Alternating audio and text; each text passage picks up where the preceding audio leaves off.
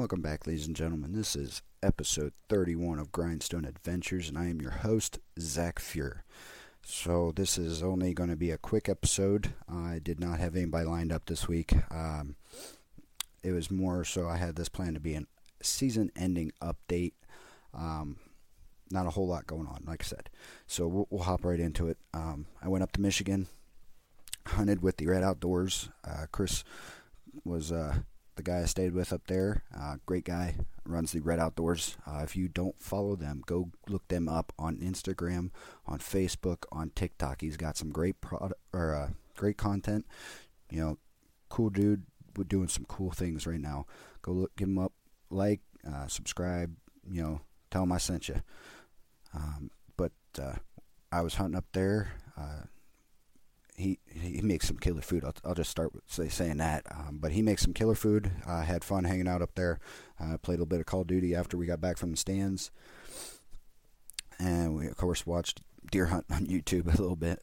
But uh, in the stand aspect, it was a rainy weekend. It wasn't too cold; it was about 50s, um, but it was just dreary and rainy all day. Uh, Friday, getting up there, I got an evening hunt and didn't see nothing.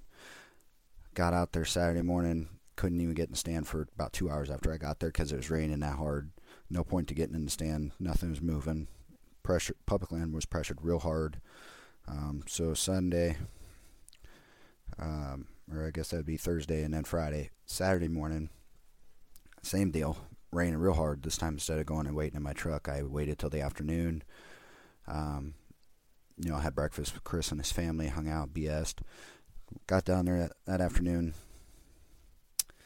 and you know public land is public land. There's two vehicles parked there, um, and I had no choice. My, my only stand I brought was in the tree. Still, I walked through it. it was a cool plot of land. It was uh, uncut cornfield with uh, radishes next to it, and uh, where my stand was set was about right in the, where those two meet. And then on the other side of the radishes is just like CRP or winter wheat or something like that.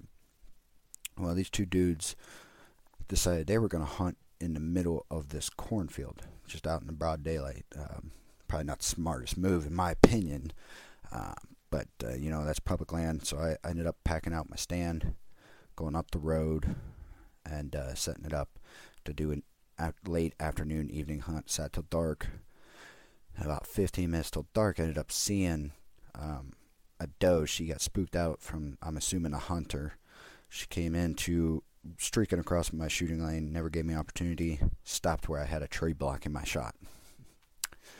Um, and it was very weird setup. I could only shoot certain part, like 90 degrees, like a pie center from like 9 to 12, 9 to 1, somewhere near on my front. And then the same on my back, starting from like 3.30 to 6 or whatever. Or, yeah, something like that. So, very weird shot selections, very weird shooting lanes she ended up coming in about two o'clock, right into a tr- uh, leaning down tree that I could not shoot through. So as I was starting the cameras, hoping she'd turn back around, give me an opportunity. Like I said, she was spooked. There wasn't a whole lot I could do about it.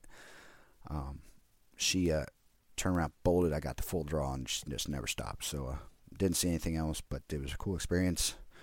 So I got goose egged on Michigan and PA this year, but it was a cool experience with both. I'm very grateful for the opportunity to be able to travel to both. Um, up next is waterfowl, which I will be out hunting tomorrow. Um, I believe we're heading after geese tomorrow. Me and my buddy Seth Daniels, and then um, uh, Seth Daniel, my bad.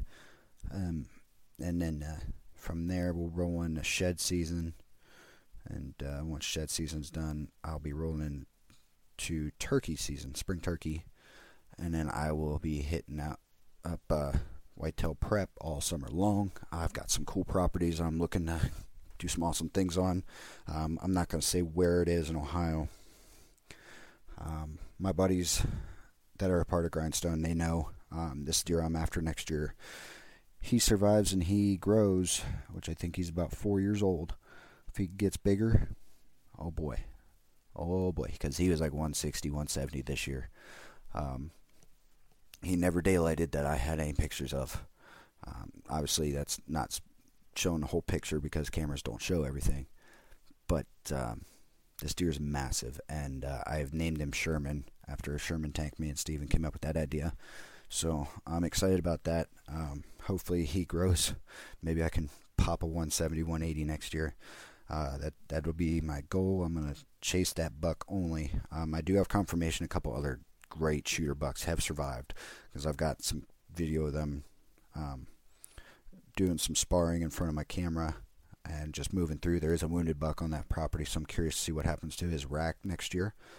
Um, but uh, I'm excited for next year coming in. Um, there's a lot changing. I'm not going to be able to travel as much, so I'll just be heading back to Michigan, uh, and that will be my only out-of-state place I'm going next year. Um, Steven, I don't know.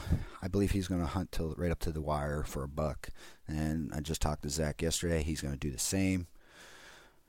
Um, but uh, as far as that goes, unfortunately on Grindstone's team, I am the only one to kill a buck this year.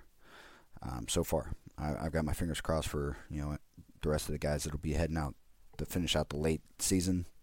Um, you know, it's going to be tough grind. It's been warm. It's been a weird winter. Rut came in late. We got a real cold snap there for a while. I found the shed first day muzzleloader when I missed. Uh, but uh, it, has been a weird season, weird end to the season, I should say. But uh, you know, I got hope that these guys can finish it out strong and move on. Um, from there, um, you know, not much is going to happen. I'll be putting out some YouTube episodes, so keep an eye out for that. Uh, they will be this year's hunting episodes that I got, Steven, myself, um, and any other guys. Uh, I'm not sure what content they have that they haven't sent me yet, so we'll see. I'm excited for that. It's going to take up some time. I start student teaching here in a couple days, seven days, I think. Yep, seven days. Excuse me. Uh, but uh, yep, I'm excited for March, um, the 17th, 18th, and 19th. I will be in Columbus down at the Hunting Expo. I do not have a booth. I'm just going down merely as a fan and to network and hang out with a few guys I made friends with last year.